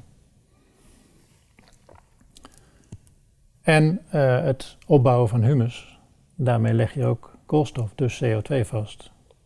En dat heb ik laten doorrekenen voor ons bedrijf. Wij Ja. zijn een klimaatpositief eh, bedrijf. Dus alle uitstoot die wij hebben aan eh, diesel en elektriciteit, dat, dat is op een akkerbouwbedrijf, is dat nou eenmaal best wel hoog. Wordt meer dan gecompenseerd door de koolstof die wij vastleggen in de bodem. Dus op die manier zijn wij een klimaatpositief bedrijf. Wat niet wil zeggen dat we ook niet aandacht moeten gaan besteden aan de uitstoot. Want die moet natuurlijk ook omlaag. Want Ja. alleen compenseren is niet voldoende. Nee, eens. En, en, en regeneratief is, is voor jou dus dan ook bodem herstellen. Maar betekent dat voor jou ook het verhogen van de nutriëntendichtheid in je gewassen? Want we, Ja. ik weet niet, ken jij je collega Jeroen Klompen? Ja. Eh, Ja. Hij, hij, hij stuurt op nutriëntendichtheid. Ik denk dat ik het zo het beste kan, Ja. het gesprek met hem kan samenvatten. Om op die manier ook smaak in zijn gewassen te krijgen en zich daarmee dus te onderscheiden. eh, nou ja, in Nederland, maar misschien zelfs ook gewoon op, op, wereldniveau. Mhm. Dus joh, ik heb hier, in dit geval was het soja, dat gaat dan naar eh, de samenwerking met uh, boerbakker Bert, eh, Thomas, Thomas en Bert van eh To- eh, Tomasu. Die daar hele lekkere sojasaus van maken. Ja. En zo is hij aan het sturen op meerdere gewassen. Is, is, is, is dat hetzelfde beeld wat jij hebt over wat jij met je land doet? En, en ik ben dan, de, de, de, de vervol- vervolgvraag is, ja, welke, welke heerlijke gewassen ben jij aan het telen? Ja. ja, dat zijn twee vragen. Eh, sturen op nutriëntendichtheid is niet iets waar ik nu bewust mee bezig Ja. ben, maar wel een bijna logisch en automatisch gevolg van de manier waarop ik aan het telen ben. In die experimenten die we in 2008 tot 2010 gedaan hebben, hadden we ook in al die plotjes, of in al die experimenten hadden we een nul plotje. Ja. Dus helemaal zonder bemesting. En de producten die we daarvan oogsten, die hebben we allemaal ge- geanalyseerd. En dan bleek dat in de plotjes waar het minste stikstof toegediend werd, en dus ook opgenomen werd door de plant, dat daar de nutriënteninhoud het hoogst van was. Dus het zijn gewoon eh, Ja. eh, omgekeerd evenredige ehm, mechanismen. Met stikstof stimuleer je de groei van een plant, maar dat is vooral water. Met stikstof maak je van een plant een waterpomp en die pompt eh, water naar de producten toe, naar de aardappelen, naar de pompoenen. En daarmee verdun je de nutriënten. Hm? Dus hoe minder stikstof je gebruikt, lager je opbrengst, maar dat wil niet zeggen dat je minder voedingsstoffen Ja, produceert. nee, daarom. Je, de lage opbrengst vanuit volume gedacht, maar misschien een hele hoge kwaliteit Ja. vanuit insto- Ja. inhoudstofgedachte. En op dit moment wordt dat niet betaald. Een kilo aardappelen is een kilo aardappelen. Ja, Onaf, eh, het maakt niet uit hoeveel nutriënten erin zitten. eh, hangt ervan af hoe jij dat dan weer op de markt weet te zetten. Dat is natuurlijk ook waar. Ja, nou inderdaad. Ik zeg het wordt niet betaald, maar het wordt niet betaald door de, door de supermarkt, Nee, door de, retail. Daar, daar wordt nu niet naar gekeken. Gaat ongetwijfeld komen. ehm, maar de, de makkelijkste en de snelste manier is denk ik om het, eh, om het eh, onderscheidend in de markt te Ja. zetten. En om aan te tonen van wat wij telen heeft een hogere nutriënteninhoud. En daar, daar- Lastig om aan te tonen trouwens, maar Wa- wa- wa- Want? nou, omdat eh, de variatie eh, best wel hoog is. Ja. Dus je, je moet wel echt. Kijk, je kunt wel zeggen van wij hebben een hogere nutriëntinhoud dan biologisch, of dan, Ja. dan gewoon biologisch, of dan gewoon gangbaar. Maar die variatie in hoe, hoe er geproduceerd wordt in de biologische landbouw is zo groot. Ja, maar als je, ja, ik, ik, ik hoor wat je zegt. Ik, ik, ik, weet, ik, heb, ik zit voor een deel met, met mijn werk en mijn project ook in inhoudstoffen. Je, je kan het analyseren. Eh, of, je dat, of je dat per oogst moet doen of dat je dat weet dat je je bodem met dat gewas altijd een beetje in, in die bandbreedte zit. Ik, ik, zeg dan gekschin, zet het dan gewoon op je verpakkingen neer. Zoveel borium, zoveel silicium. Ja, Zit er ongeveer in met, met, met, met die standaarddeviatie. ja, Ehm, ik zit inmiddels na het gesprek dat ik met Piers Floors gehad heb. Ik koop weer vitamine te, eh, eh, voedingssupplementen. Want Mhm. ik, ik, we, krijgen gewoon niet meer genoeg binnen. mhm, Op het moment dat ik weet dat er een boer product in de schappen ligt waar dat soort spoilementen er wel in zitten. Ja. ja, ik ga het kopen. ja, Want dan hoef ik die voedingssupplementen niet Ja. meer. Die zijn ook niet goedkoop. Ja. Ehm, alleen je, het, het lijstje is, is, is constant hetzelfde. Energie, koolhydraten. Maar dat interesseert mij niet. Ik wil Nee. weten precies. Wat, wat die nutriëntendichtheid Ja. is. En ik, ik, ik ben er zelf van overtuigd op het moment dat je dat kan aantonen, want dat heeft weer met secundaire metabolieten te maken en dat heeft weer met smaak te maken. Op het moment dat je kan aantonen dat het veel smakelijker is en gezonder is, dan vind je altijd een afzet ergens. Dat Alleen denk ik ook. Dat vraagt Ehm, alleen dat wel vanuit de ondernemer of de agrariër nog wel weer een, een bedrijfskundige perspectief, omdat je dan ook Ja. marketing moet gaan bedrijven. Klopt. Dat moet allemaal wel in hetzelfde poppetje Nou zitten. ja, en precies, want dat is, eh, dat is weer een vak apart. Eh, veel boeren, eh, en dat geldt ook voor mij, wij zijn plantentelers. We zijn geen marketeers. Dus we kunnen wel steeds, steeds meer innoveren en, en sturen op nutriënten. Maar zolang we aan de supermarkt blijven verkopen, die daar geen ho- hogere prijs voor betaalt, wordt dat ook niet gestimuleerd. Nee, eens. Ja, maar dat, dat- als je opbrengsten lager worden, dan, dan ehm, betekent dat gewoon... en ze kijken niet op Minder voedingswaarde. Ja. Nou ja, of je, ja, Jeroen Klomper die verkoopt niet aan de supermarkt, want die heeft gewoon de maling aan. Die, die Ja. waarderen gewoon niet wat ik aan het maken ben. Ja. Dus dan wordt het belang van de korte keten weer heel belangrijk. En, Klopt, en ja. dat, ja, dat is ook een vak apart. Dat, want hoe, hoe, hoe heb jij je verkoopkanalen georganiseerd? Er zijn twee, twee vragen die ik wil stellen. Eén is, wat voor soort gewassen heb je überhaupt? Ja. En hoe heb jij je afzet geregeld? Oké, wat we telen is eh, aardappelen, uien, peen, pastinaak, pompoen, kool, ehm, spelt en rode bieten. Ja. En dan nog wat kleine gewasjes, tuinbouwmatig, prei en knol, knol, eh, knolselderij, koolrabi.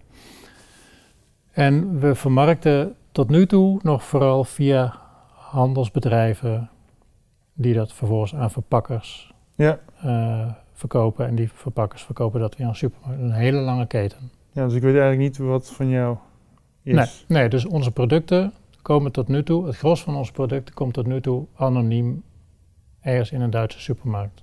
80% van wat de biologische landbouw produceert gaat naar Duitsland. Echt waar? In Nederland wordt gewoon heel weinig biologisch. Ongelooflijk. Kijk maar in een, in een willekeurige supermarkt. Ja, Er is nee, heel weinig eh, biologisch. Je, je, de, de, je, de Rotterdam hebben de Gimzel en de Ecoplaza en dat zijn er in mijn optiek veel te weinig Ja, in de stad. Ja. Ik, mijn vrouw komt uit Duitsland en daar is elke, op elke hoek van de Ja. straat heb je een bio-winkel. ja dus d- er is een heel andere koopcultuur in, in Duitsland dan in Nederland. Helaas. Want het liefst zou ik eh, alles lokaal Ja. afzetten, zo, dicht, zo dichtbij mogelijk. Overigens zijn we daar nu wel mee bezig. Ehm, want ik vertelde dat wij heel veel positieve reacties op Ja. onze eh, Vegan ideeën propositie hebben. eh, ja, hebben gekregen. En, en heel veel mensen vragen ook van, nou, maar waar kunnen we jullie groenten kopen dan? En dan zeg ik van, ja, sorry, eh, misschien als je in Duitsland in een supermarkt een rode kool koopt, is die van ons, maar dat, dat is niet, ehm, niet te achterhalen. Ehm, maar omdat we ernaar streven om dat niet meer op deze manier te doen, dus eh, niet meer anoniem eh, in een supermarkt, maar herkenbaar of in een supermarkt of rechtstreeks te verkopen, ehm, zijn we daar nu op aan het inzetten. Dus we, zijn, we hebben een webshop Ja, geopend. Op eh noshitfood.nl kun je onze groenten kopen. En die krijg je in de vorm van een, een, een maaltijdbox. ja. Daar doen we verschillende groenten in met recepten bij.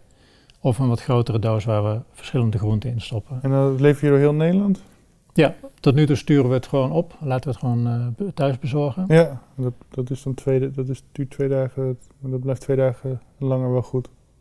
Nou, we verpakken, eh, we verpakken, op dit moment verpakken we elke donderdag. Ja, Doen we het eh, eh, voor vijf uur eh, eh, op de post, bij wijze van spreken. ja dan, En wordt het de volgende dag dus bezorgd. dan is het vrijdag binnen. Ja. En dan kan je ook nog je eten bepalen voor het weekend. Ja. Interessant. Ja, En dat is nog heel klein. Eh, we zijn er ook nog helemaal Maar- niet op ingericht om dat grootschalig te doen. dat is op, nou wat was het? Even wat kleinere reclame Joost. Nou, Noshitfood.nl NL, .nl. Oké. Ja.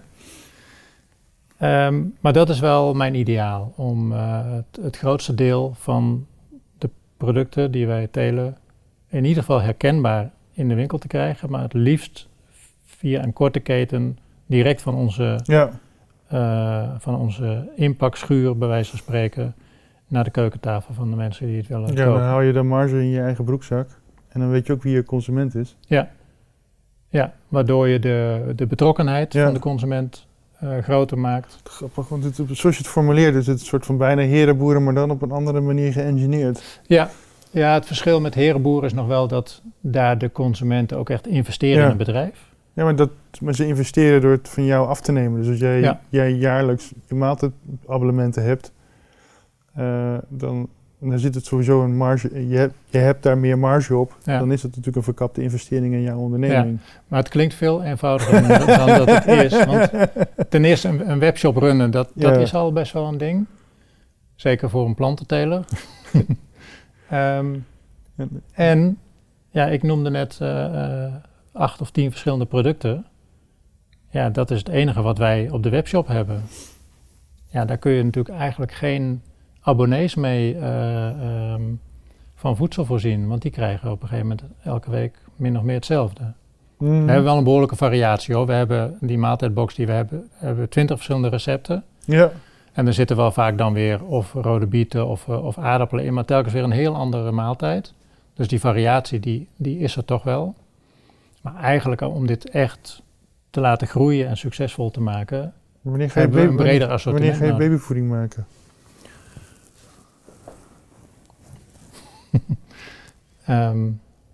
Het, ik, ik, ik, ik, ik stel je de vraag natuurlijk, want ik, ik ken natuurlijk ook vanuit de verhalen en vanuit mijn, vanuit mijn werk. Dus natuurlijk op een gegeven moment, als je die korte keten gaat opzoeken, dan ga je natuurlijk langzaam ook. Kijk, wat kan je zelf processen? Eh, ik weet Ja. niet, de, de, de, een, een tomatenteler hier in eh, Oostland, eh Duivenstein tomaten, die leveren tomaten van de supermarkt, maar dan heb je nog een tweede rangs. ja, Dat gaat naar pesto en daar maken Ja. ze die zijn inmiddels gewoon van alles wat ze verkopen, Ja. hebben ze een, een kanaal ontwikkeld. En heel veel doen ze zelf in-house. ja. Nou ja, daar denk ik natuurlijk heel veel over na. Sorry. Even een slokje water. En ik, en ik kan me natuurlijk heel begrijpen dat het heel spannend is, want dan, dan ben je bezig met een diversificatie. En wat is nou, wat is nou je core business? Ja, precies. Eh, en, dat, en dat had Jeroen Klomp ook. Hij is ook een plantenteler, Mhm. maar inmiddels heeft hij een, eh heeft hij een eh wormencompostsysteem ontwikkeld. Ze hebben een microbieel lab aan, zijn ze aan het neerzetten. Soil Heroes is een spin-off geworden. Ja. Ehm, maar dat, dat zijn allemaal bedrijfsactiviteiten die ontstaan vanuit een bepaalde filosofie. Ja. Daar, ja, daar moet je je natuurlijk senang in voelen en, en mensen om je heen hebben die dat, die dat vliegwiel natuurlijk door kunnen Klopt, draaien. ja. Nou ja, het- dat hangt echt af van de mensen die, eh, eh, die je om je heen hebt, Want, dat, waarmee je kunt samenwerken. want wie werk je eigenlijk samen? Is, is Joost alleen zonder goed? Nee, nee, nee. Eh, we hebben een team van vier mensen. Ik heb een compagnon, dat is Chris Wijkens. Ja. We zitten nu vier jaar in, in, een, in een maatschap. En dan nog twee eh, vaste krachten. Ehm, maar ik ben wel de enige die eh, met deze ontwikkelingen bezig is. Dus de teelt wordt verzorgd door de drie mensen en ik doe zelf ook nog wel eens wat op een trekker. Ehm, maar ik ben vooral bezig met het ontwikkelen, eh, het nadenken inderdaad over, oké, nu willen we eh, via die korte keten de consument bereiken. Wat heb je er allemaal voor nodig om dat succesvol te maken? En je kunt gek worden van de mogelijkheden. Ja. Want inderdaad, ga je pompoenensoep maken of ga je alleen verse pompoenen verkopen? En als je alleen verse pompoenen verkoopt, dan is dat van september tot maart en dan houdt het op. Terwijl als je producten gaat eh, conserveren of verwerken tot soep of sap of wat dan ook, dan, dan kun je eh, een veel langere periode mensen van eh, abonnees, in dat geval van producten voorzien. Maar ja, daar komt bij dat je een soepfabriek moet eh, eh, vinden of moet opzetten. Of eh, een conservebedrijf moet vinden die jouw product in een potje wil stoppen met jouw etiket erop. En dat zijn allemaal mogelijkheden, maar dat heb je niet zomaar Hmm. gerealiseerd. Maar je bent er wel mee bezig. Ja. Het is wel, je, je, voor jou is dat wel een logische vervolgstap. Voor. Ja, maar ik ben ook er wel, er wel achter gekomen dat je ook te veel kunt willen. Dus ik moet ook, ik, ehm, op dit moment ben ik vooral aan het bedenken, oké, waar, waar ga ik me op focussen? Want alles tegelijk, dat wil niet. Nee, dat Ik is- ben, ik, ik, ik ben op zoek naar mensen die, die me hierbij kunnen, kunnen helpen. nou, bij deze. Ehm, en dat lukt ook wel. Het is wel leuk om te zien dat, nou, wat wij nu aan het doen zijn, dat dat, ehm, dat het een bepaald type mensen ook aanspreekt. Dus er kloppen ook mensen op mijn deur van, hé, hey, wat goed wat jullie aan het doen zijn. Ik wil bij je komen werken. Ehm, dus ik, tot nu toe heb ik nog geen mensen hoeven werven. Nee, maar dat is denk ik ook de meest gezonde manier van, Ja. van werving. Ehm, maar ja, het is allemaal nieuw. En wat ik zeg, ik, eh, ik moet wel focussen en niet alles tegelijk willen. Ehm, dat is En dat is lastig, want ik ben ook best wel ongeduldig. En ik zou het liefst willen dat volgend jaar eh, eh, die webshop eh, eh, 25 verschillende producten verkoopt. En, Nee, de, de, de, de, rustig erin glijden, want dan heb je de kans om je groeipijnen weg te poetsen. ja. Anders heb je een, ga je met de Big Bang out of Ja. de Big Bang aan en dan in één keer een dipje. Dat wil je natuurlijk, wil je natuurlijk altijd vermijden.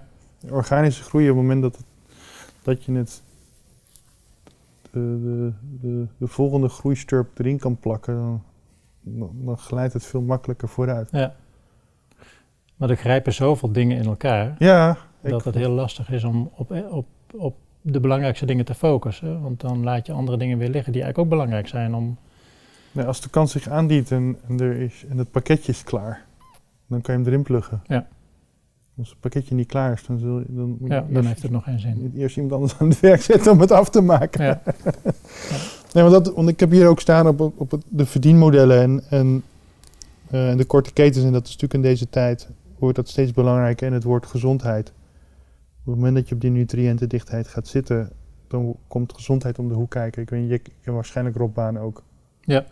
En hij is nu heel hard aan het inzetten. Nou ja, een van zijn actiepunten is nu, hij wil zijn voeding aanbieden aan zijn eigen personeel. Dan moet je 80% BTW over betalen. Ik weet niet of, of het BTW is, maar het, het kost je klauwen met geld om je personeel gratis eten te geven.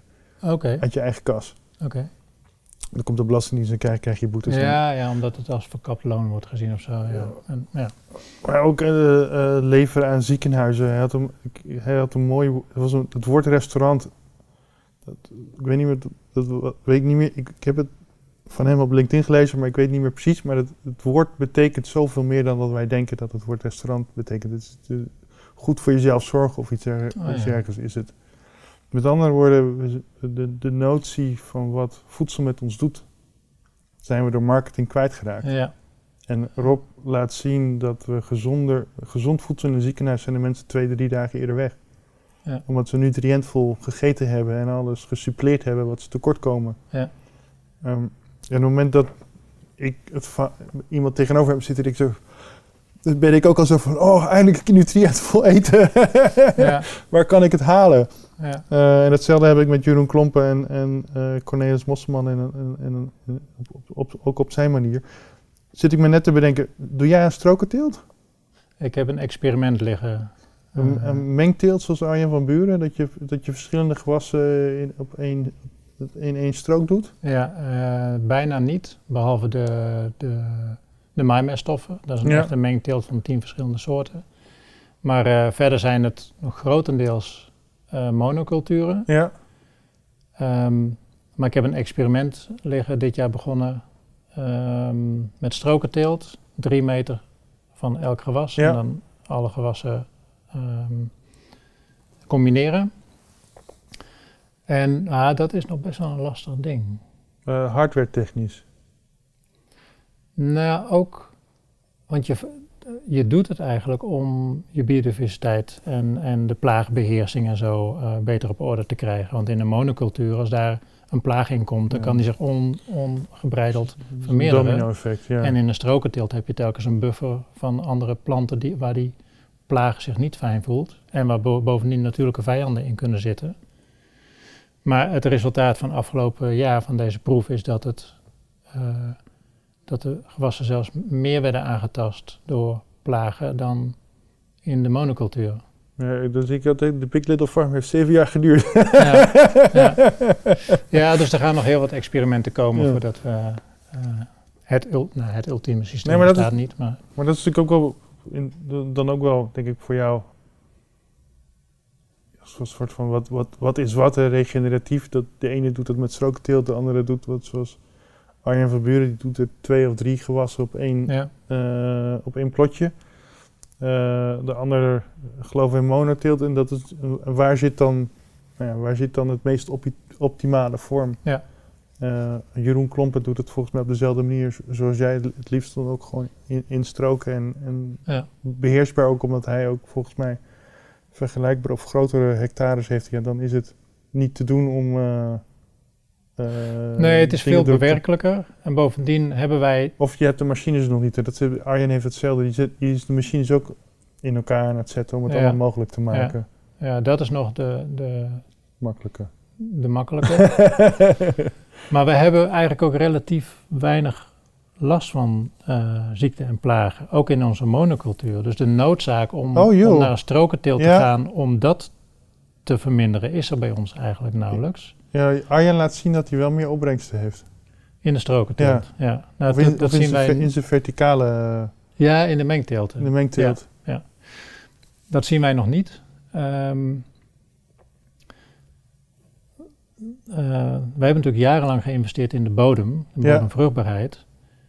Dus in de biodiversiteit in de bodem, maar ook wel de biodiversiteit boven de grond. Ja. Door eh, eh, overal bloeiende uh, te, te creëren en, en kruidenstroken rondom de percelen.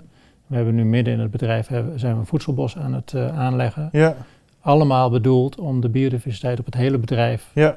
te verrijken. ja dus de, de, de weerstand te verhogen, ja. En voorlopig lijkt dat voldoende om Ja, plagen zelfs in de monocultuur te voorkomen.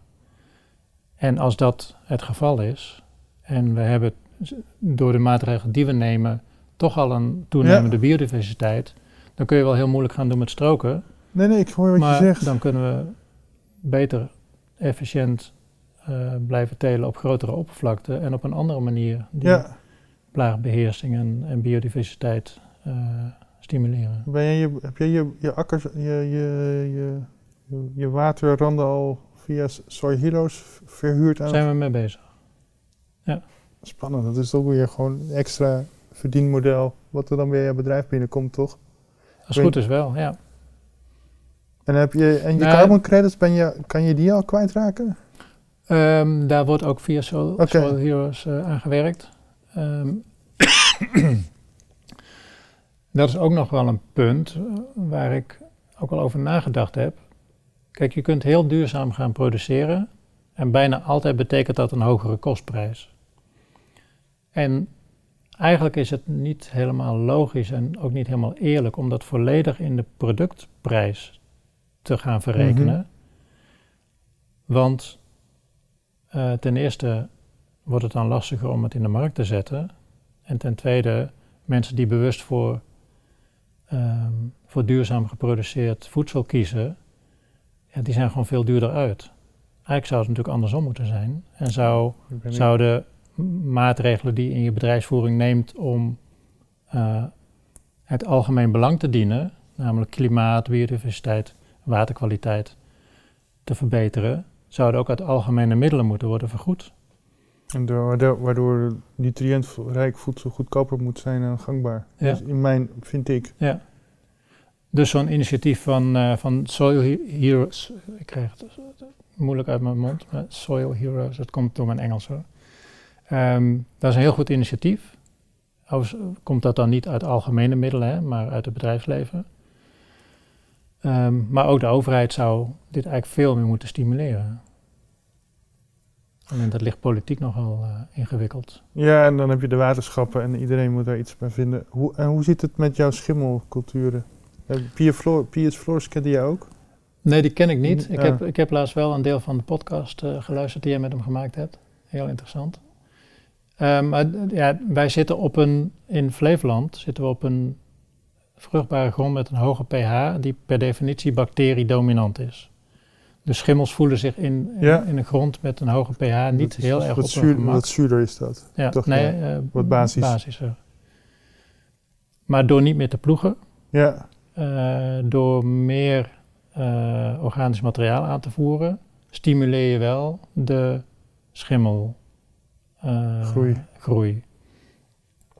En dat is super belangrijk, want die schimmels, ehm, die helpen de planten groeien natuurlijk Ja. gewoon. en, en daardoor zijn die wortelsystemen robuuster. Ja. En Marcel van der Heijden heb ik ook langs gehad. eh, van eh, agro nog iets in Zwitserland. Eh, hij is geassocieerd met de Universiteit van Utrecht. En hij zit net als Piers ook op, op dat gebied. En hij, hij, met- hij, zij meken dan op één schimmelsoort dat meerdere gewassen bediende Rhizo's, Rhizo's weer, eh, De ri- eh, eh, mycorrhiza. mycorrhiza. Ja. Eh, en ook in meerdere bodems kan zitten. En zij laten zien dat ze dus ook de gangbare landbouw met 20, met 20 tot 40, 20 tot 40 procent extra eh, productie kunnen leveren. Ja. Doordat ze die bodem weer Ja. verrijken met mycorrhiza. Ik denk, ik, ik vraag het, want het is natuurlijk ook een onderdeel van, van het hele palet. En als dat ook is, dan heeft dat natuurlijk ook gewoon impact. Ook op je koolstofwaarde. eh, en daarmee Ja. ook je carbon credits. Ja, nou zijn wij niet echt van het, eh, het toedienen van allerlei middeltjes door het Nee, nee, dat, injecteren van mycorrhiza-sporen. nee, dat, is het ding, dat is het ding van Marcel en een beetje van Piers. Ja, Ja. ja. Nou, het kan prima werken, alleen Jij hebt het wij proberen dat juist door de omstandigheden voor die organismen te verbeteren, proberen we het eh, eh, spontaan te laten ontstaan. En, we zien dat dat werkt eh, met, ehm, met wormen, met, eh, met vogels, met insecten. Gewoon de maatregelen die we nemen, hebben gewoon een heel duidelijk Ja, je, positief en je effect. hebt minder last van, eh, hoe noem je het, plagen, waardoor dus blijkbaar de wortels ook lekker in een vel zitten. Ja. En daarmee ook de planten. Ja. Wat staat er dan nog op jouw lijstje? Er zijn twee vragen die ik je nog wil stellen om af te sluiten. Ehm, die twee hebben een beetje met elkaar te, te maken. Eén daarvan is, hoe ziet de toekomst van de landbouw eruit? En mag je reflecteren naar Nederland, mag je reflecteren naar Europa en, Mhm. en de wereld? En wat is de toekomst nog voor de jonge akkerbouwers Mhm. in die wereld? Nou, ik, ik heb daar een, een bepaald ideaalbeeld bij. En eh, ik hoop dat dat werkelijkheid wordt. Daar zijn we nu nog wel ver van verwijderd. Maar de landbouw van de toekomst. En is wel, wel- welk horizon is dat vanaf nu? ehm, ik denk dat dingen best snel kunnen gaan. Ja, Ehm, ik denk dat over twintig jaar de landbouw er echt al behoorlijk anders uitziet dan nu. Maar voordat dat ideaalbeeld bereikt is, ben je misschien wel 50 jaar verder of misschien 100, geen idee. Ehm, dingen gaan tot nu toe wel erg langzaam allemaal. Maar ik merk wel dat het bewustzijn ja dat gebeurt. snel ja. groeit. En dat, er eh, zijn heel veel boeren zoals jij die Ja. meters nu aan het maken zijn. ja, dus er is ook een bepaald kantelpunt Ja, waar we naartoe aan het werken zijn. Een soort kritische massa Ja. die je nodig hebt om, om echt een grote verandering teweeg te brengen. Volgens mij zitten we daar niet zo heel ver vandaan.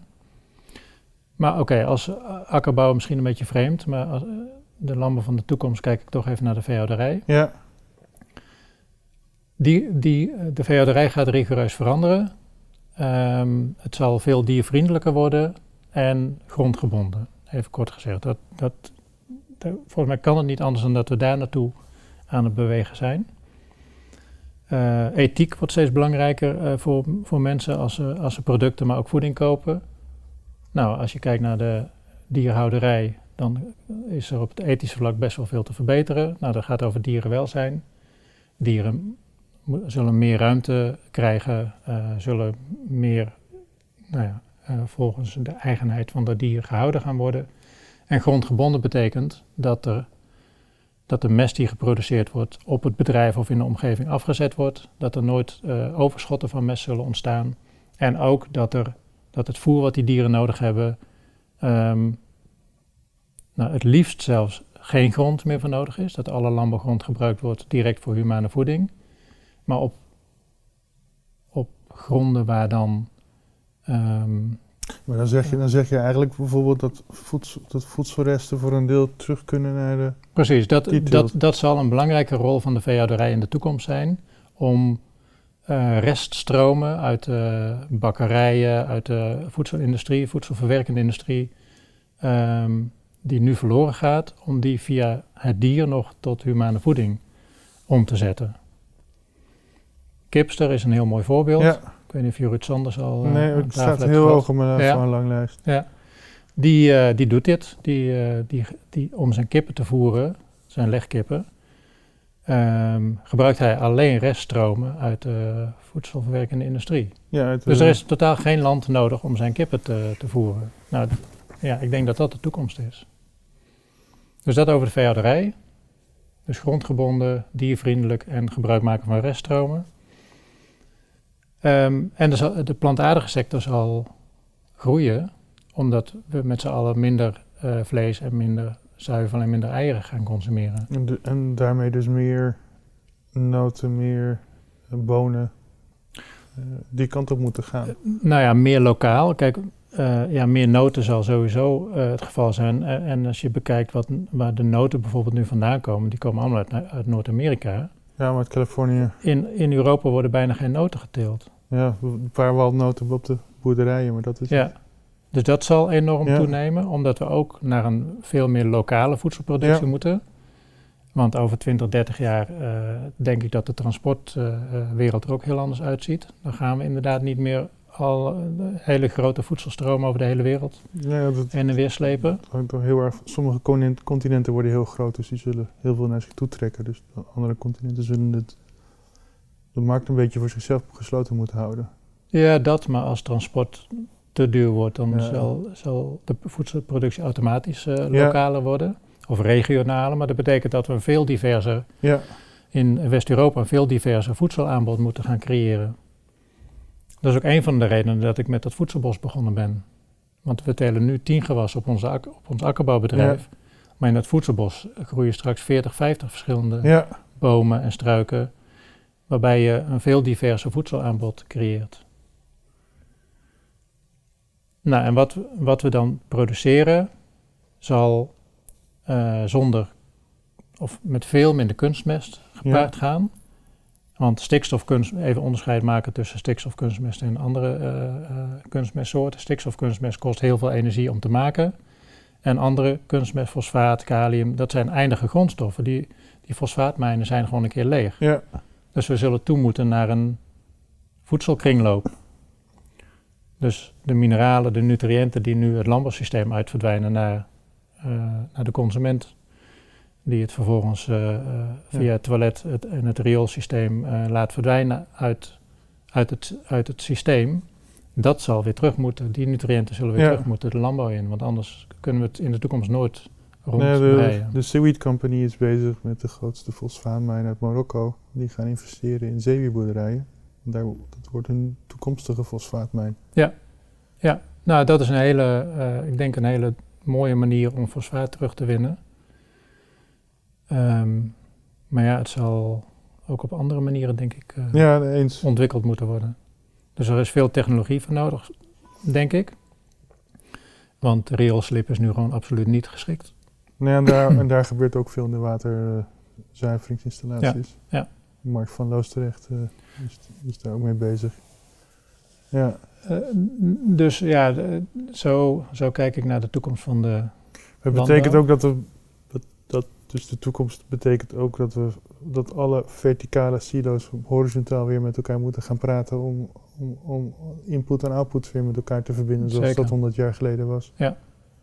Ja. En dan durven bruggen te slaan ook vanuit wet en regelgeving. Dat het, we moeten die kringloop sluiten, dus we moeten gewoon zorgen dat het een goed product is en dat we het ook met elkaar gaan doen. En wat was je tweede vraag? De, de handelingsperspectief voor de jonge boer. Ah ja, Want dus, de, deels is natuurlijk opvolging, deels zijn er boeren die, ze, die, die naar Wagen- de jongens die naar Wageningen gaan, ze misschien met een agrarische achtergrond, wel zien dat het anders kan. Jouw verhalen en de andere verhalen. E- En dan, Ja. hoe, hoe ga je daar vorm aan geven? Hoe, eh, is, er, is er nog hoop in Nederland? Kan je nog een ander bedrijf overnemen? Of, of kan, je, kan je je beter aansluiten bij, bij, bij anderen? Ik, ik weet dat van, van Lenteland en, en Herenboeren, dat zijn vaak, weer, dat zijn vaak de jongere boeren. Die, die daar, daar, zich daar Ja, aan het aansluiten ja, ja. zijn. Nou ja, als je ervan uitgaat dat, dat de landbouw, dat de, de schaalvergroting in de landbouw ook een keer, een, die heeft een keerzijde en dat dat ook een keer stopt of teruggaat naar schaalverkleining. En ik denk dat dat moet gebeuren. Ben jij groot dan in dat opzicht? Ehm, nou, eigenlijk niet. Ja, kijk, we zoeken even de dingen dat in, dat in perspectief plaatsen. Is 100 hectare is... Nee, eigenlijk wel. Eigenlijk, ja, nee, nee, nee, wij zijn zeker grootschalig, omdat we... En daar, daarmee zijn we afhankelijk van grote machines en grote trekkers. Ja. Nou, in de toekomst kan dat ook niet meer. Um, misschien is het wel leuk om uh, Meijner Smit een keer uit te nodigen. Die uh, heeft gerekend aan uh, energie-input in de landbouw. Ja. Um, nou, die voorspelt gewoon dat de landbouw van de toekomst toegaat naar inderdaad kleinere schaal. Meer mensen die in de landbouw werken. En die met kleinere, lichtere machines, die vriendelijker zijn voor de bodem, die minder uitstoten, voedsel geproduceerd gaat worden. Dus dat, als je die lijn zou volgen, en ik geloof daar wel in, dat zou betekenen dat er gewoon weer meer mensen nodig zijn in de landbouw. En dan wordt het wel interessant, want hebben we. betekent misschien ook dat we dan boeren moeten gaan importeren. Ik zit nu te denken het feit van dat straks heel veel boeren gaan met pensioen gaan. Ja. Je ziet nu al dat er steeds meer mensen van buiten iets met in de landbouw gaan doen. Ja, oké. Nou, ik kan me voorstellen dat die trend uh, doorgaat. Zeker als de landbouw aantrekkelijker wordt voor, ja. voor in, zij-instromers, zeg maar. Want nu is dat helemaal niet zo. Het zijn grootschalige bedrijven, kapitaalsintensief, kennisintensief. Daar stap je niet zomaar even in. Ja. Maar als, dat, als die hele landbouw anders georganiseerd wordt, dan komt daar meer ruimte voor. Dus er is met andere woorden, volg je droom net als Joost en ga het gewoon doen. Denk dat dat een mooie afsluiting is. Heb ik nog iets, ben ik nog iets vergeten, Joost? Te vragen? Heel veel, maar uh, nou, niet vergeten, maar ja, er is nog zoveel meer te vertellen. Maar uh, Dan hebben ik denk dat, dat dit op zich een mooi, mooi rond verhaal is. Dankjewel. Jij ook. Zo, dat was het wel weer. Ik hoop dat je genoten hebt van ons gesprek. Wil je meer nieuw voer? Dan nodig ik je uit om donateur te worden van de show. Dat kan via petje De link vind je hieronder. Of doneer wat dit gesprek jou waard is geweest. Ook via petje af, schuine streep voer. Zo zorgen we ervoor dat we samen meer voer kunnen produceren. Wil je er een keer live bij zijn? Dat kan. Schrijf je in op onze mailinglist op de website www.nieuwvoer.nl en dan mis je geen editie meer. En rank deze podcast in jouw podcastplatform zodat de algoritme leert dat wij hoger kunnen scoren. En natuurlijk zijn alle gesprekken terug te kijken op nieuwwoer.nl, ons YouTube-kanaal en natuurlijk via jouw favoriete podcastplatform. Ik kijk uit naar de volgende keer. Tot ziens!